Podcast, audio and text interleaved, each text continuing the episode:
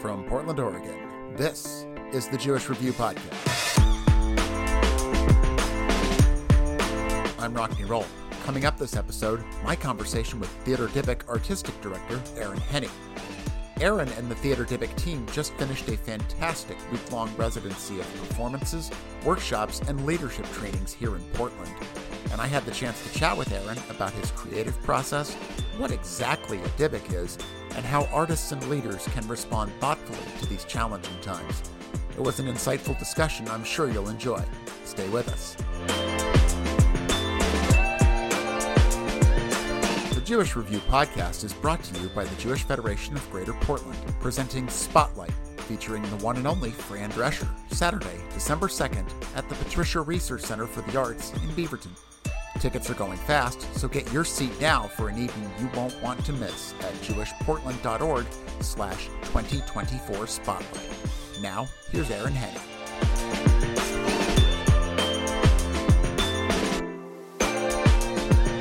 Aaron Henne, thank you for joining us on the Jewish Review podcast. Thank you for having me. So, tell me about your Jewish journey. Sure. So I grew up in uh, Bayonne, New Jersey until I was about 15. And I grew up in a household that, you know, engaged Jewishly in whatever ways that may mean to people. But, you know, we went to synagogue, I wouldn't say all the time, but it was a part of our lives. I went to religious school or Hebrew school is I think what we called it at the time. You know, and I came from a family on my father's side, seven generations of rabbis in Ukraine, who then my great grandfather, you know, left in the early 1900s and came to the US. So I was involved, not consistently and constantly, but it was definitely part of my life and a valued part of my life. And then largely from the time I was in my mid teens, when my family moved to the San Francisco Bay Area, through uh, up until probably around 30, my engagement in overt ways with Jewish community was fairly minimal. And I don't think that's an uncommon story. People have their, you know, b mitzvah and they, they do find other ways and do other things. And I was really engaging as a theater artist. I was trying to figure out what it is to be a theater artist. And then in my early 30s, I started noticing I was getting ideas connected to Jewish history. And it kind of took me by surprise, but there it was, and this deeply embedded thing was showing up. Was showing up. And I was living in Los Angeles, where I still live, and I looked around, the second largest Jewish population in the US, and I thought, oh, if I want theatrical work from a Jewish perspective that speaks to me in certain ways and in the styles I like, you know, uh, uh maybe others do as well. So I started Theatre Dybbuk partially because I had this need and this deep desire to connect in certain ways and to find community in those ways. And funny enough, it then con- reconnected me and connected me in, in, new ways to Jewish community and to history. And I find myself engaging in more overt ways in in those topics than I ever did uh, in you know in my 20s and such. So so art really is fundamental to my Jewish journey. I had to allow the art to be the entryway that allowed me in my full adulthood to own uh, what was important to me in Jewish community. I remember reading somewhere, speaking of your family history in rabbinical work, that uh, you had considered uh, going to rabbinical school before committing to performance art as a path. What drew you to the yes. idea of being a rabbi? So this is really interesting. So I did leave that out in my trajectory. So I'll, I'll say that uh, that when I was um, in my early twenties, even though I hadn't been engaging in kind of overt ways, I I re- there was a probably about six months to a year where I was really entering the professional artistic workforce, and I was scared. You know, like a lot of artists, I wasn't. I didn't know how I was going to make a living, how I was going to uh, be productive and make work. And I, but I knew that I wanted to be of service to people because I actually think that's what art is largely doing. It's being of service to people and their emotional needs. And because I grew up Jewish, I thought, well, maybe the way to do that will be to become a rabbi. And so for about six months to a year, I really considered it. And then I realized that for me, it was actually a pathway that was divergent from what I really wanted to be doing. And once I understood the extent of study and commitment it would take, I thought, wow, that is a really circuitous route to getting to what I really want to do, which is be of service to people in a creative manner. And so I, I sort of went back to saying, no, I'm going to be a theater artist. But, but I was inspired by this idea of using creativity to serve community and their emotional needs. And I think that fundamentally that is what a lot of spiritual leaders, rabbis do. Well, that plays into what I was going to follow up with. What commonalities do you see in those two seemingly dissimilar paths of rabbinical work and performance art? So I think the commonalities are that one is that Jewish ritual and a lot of religious ritual has a, a kind of theatrical base to it, foundation to it, right? There's a structure. Inside that structure, there is uh, often song, there is ritual movement, there is uh, language. So I think one is there are commonalities in that artists, uh, theater artists, and rabbis take people through a theatrical structure or a ritual structure, and I'm using those terms somewhat interchangeably, to get them to move along some kind of realization path or communing with oneself and the greater community. That's one. I think too that if we think about, for example, for example, pulpit rabbis, you know, they are doing things like writing sermons. They are thinking about what messaging am I giving to my community to get them to think in new ways or to feel connected or again to move along a path to greater understanding. Artists are doing the same. Uh, the other thing that a lot of artists do as head of a theater company, I can say part of my job is to bring together community, to help form a, a place where people feel like I am at home or I come here to find something that I'm not finding elsewhere. And I think often spiritual leaders, rabbis, are serving that purpose as well. I think to call Theatre Dybbuk a theater company might be a bit of an undersell. So, in your words, what is Theatre Dybbuk? I often say that Theatre Dybbuk is a uh, holistic arts and education organization that believes that Jewish history provides a unique entry point to have complex conversations about our contemporary world. Because Jewish people have been in a variety of places, in a variety of settings throughout uh, much of recorded history, we are provided a great vessel for looking at our world today and all its complexities. And so we have a multifaceted approach to engagement. We create large scale theatrical works over one to three years per project that use Jewish history in the ways I just described. We do sometimes one-off events that are that are based in Jewish history or tradition or text or thought, uh, but allow people to to engage kind of in the moment. We have community storytelling in, events that include community members writing their own narratives and our actors performing them.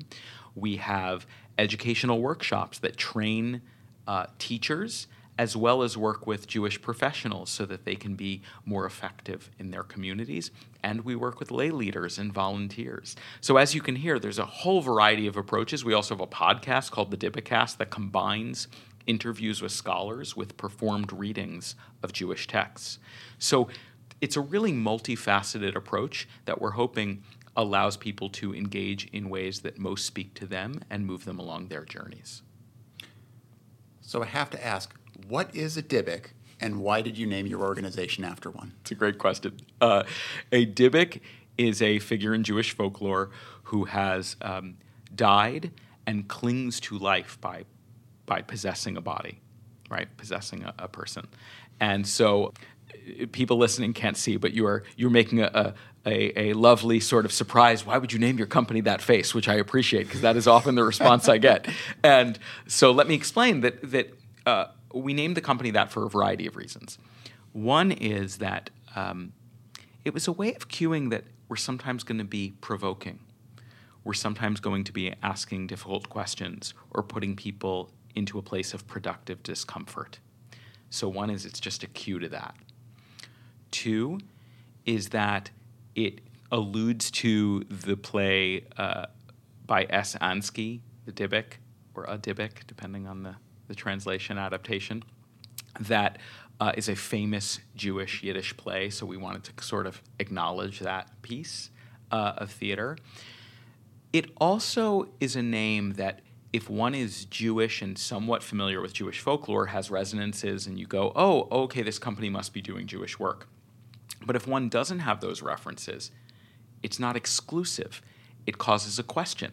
Oh, what does that mean? What is this company? Rather than naming ourselves, you know, the Jewish Theater of Southern California or what have you, we opted to name ourselves something that had a much more open, that allows people to enter even if they don't have pre existing knowledge. My, my reaction, as you noted, was one of surprise, but it, it also started to make sense. I guess the, the way I thought about it was in the idea of an actor sort of inhabits a character in a certain way. Mm that, that, that, that your explanation of what a Dybbuk is alluded to. Yes. And so let me say to that, there is something, our work, our theatrical work tends to be very physical and fully embodied. And so this idea, absolutely, of being sort of infused with the spirit of and, and allowing it to communicate through you, I think uh, aligns with some of what you're, what you're saying as I understand it, one of the key factors that sets Theatre Dybbuk's productions apart is the collaborative development process. You're writing a show hand in hand with the people that are going to be performing it. What are the trade offs that you have to make artistically in that method, and what do you feel you get from that process that wouldn't be possible otherwise? Hmm. So, one is I will say that, you know, I've been developing shows this way for a very long time both with Theatre Dybbuk and elsewhere. Prior to Theatre Dybbuk, um, a great company in Berkeley named Central Works, I developed shows with actors with them, as well as with other companies in other places. One called Son of Semele, another called the Odyssey Theater. So, one is I almost forget what might be being lost because I've been doing it so long this way that it's just become my methodology, right? Uh, so I'll talk about the gains and then I'll talk about the potential losses.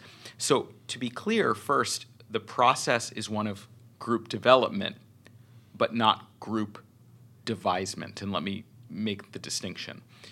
In other words, the actors are not improvising and I'm writing based on what they're doing. Instead, I am writing and they are responding like a script consultancy.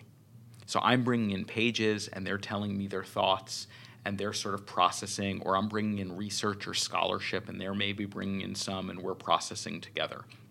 So, one of the upsides is that I'm getting to hear how these topics hit them. And I'm getting to hear if the words I'm writing feel right in the mouth. And I'm, I'm getting to be provoked by their own personal experiences and the, the things they offer from their own heritages, history, world experience, and knowledge. So that's a huge upside. Another upside is that I'm looking at the people who are going to be in the piece. So I can write things keeping in mind their strengths and and areas of expertise. So that's really wonderful. Also there's a kind of attachment. There's a kind of long-term feeling from the performers of, "Oh, this is mine." I know what this is and I know why I care about it, as opposed to just a work for hire that I come in for three weeks or four weeks, rehearse, and we go. Not that that doesn't have value as well, but it's a very different thing. If I were to say uh, about downsides, you know, I think that maybe it's that if I find somewhere halfway through a process, oh, we want to go a different direction, or oh boy, do we need another performer in this, right? Then I have to rethink the show a little. I have to figure out what it is to bring on somebody new, you know, that kind of thing. So it's usually about expansion, not contraction. So usually the issues come not with, oh, I wish somebody else was in the show. It instead comes with, oh, we need a little bit more of this, or oh, it turns out we need another performer. And that can change the dynamic, but it also means that we're thinking in a bigger way. What kind of response do you get from actors who are working in this sort of process for the first time? Hmm. so, some love it. I would say that some are really surprised by what it does for them emotionally to be involved in this kind of ongoing way and in a long term manner, and how they really get to see how their thoughts are honored. You know, it's not that what they say or do necessarily winds up directly in the play but they can see that I'm processing it and that it's definitely influencing the work. And I think that is exciting for people and it feels very respectful as well. I think that where the challenges can come, if I'm going to say that honestly, is that sometimes it can take a while for people to understand this is group developed but not written. In other words, you may come with an idea and I'm going to process it and say, no, we're not going that direction, right? Or a concern comes up and I have to say, I can see it, you can't yet see it, right? I, I know that how it looks and feels on the stage will be different than how it looks and feels on the page. And so there can be a challenge when one is in a process of understanding that it's just that it's a process. And we're at one step, and later on, it will look different because I prefer not to call scripts plays. What I mean is that a script is not a play until it's on its feet, it's a template for a play. And so that can be a challenge. But overall, people get thrilled. They, they love the fact that they get to sort of learn new things and offer their perspectives and have something that's written with them in mind. So I think overall, people find it to be a, an exciting and kind of mind opening process. Much of the work you've done with Theatre Dybbuk and some work from your pre Theatre Dybbuk era uses history or mythology as a jumping off point. What is it about the past that makes it so relevant to the artistic present? Every moment of our lives exists in a context. It exists with what's happening immediately around it, it exists with what happened in all the years and moments leading up to it, it exists with who the players are, it exists with the political choices that have been made. And I think that in order to see this moment, we need to be in dialogue with history because maybe we haven't been here before. I'm not a big fan of saying we've been here before, but we've maybe been in a place that rhymes with this moment, that has some commonalities. And so, history for me is a vessel to see ourselves today without it necessarily being a one for one. But emotionally, there are truths and there are forces at play that might be repeating or at least uh, intersecting with our current moment. So I think in order to see who we are, we might have to see who we've been, and therefore we can then see also where we might be headed. The events of Simchat Torah and the days that followed have been heavy and fraught for Jewish communities worldwide.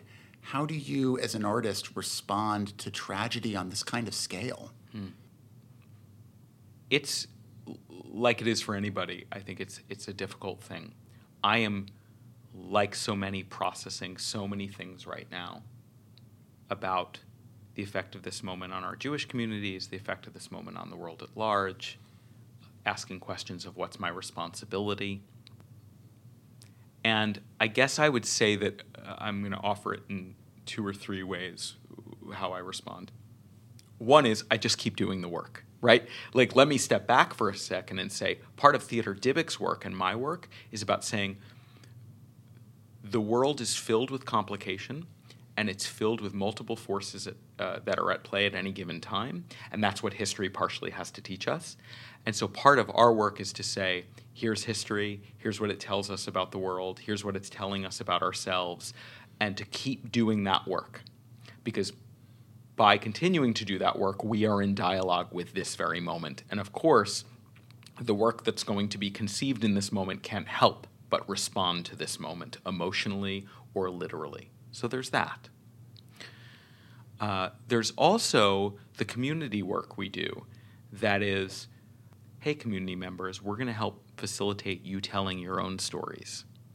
Uh, that's work we just did here in Portland at the Mittleman JCC and at the Eastside Jewish Commons. We we helped people to tell their own stories, and the prompts we give are open enough that people can enter through a doorway and bring whatever they're carrying with them. And if what they're carrying with them is exactly what's going on in this world right at this moment, that is welcome, and we will honor that, and we will make sure that is given space to be heard and shared, right?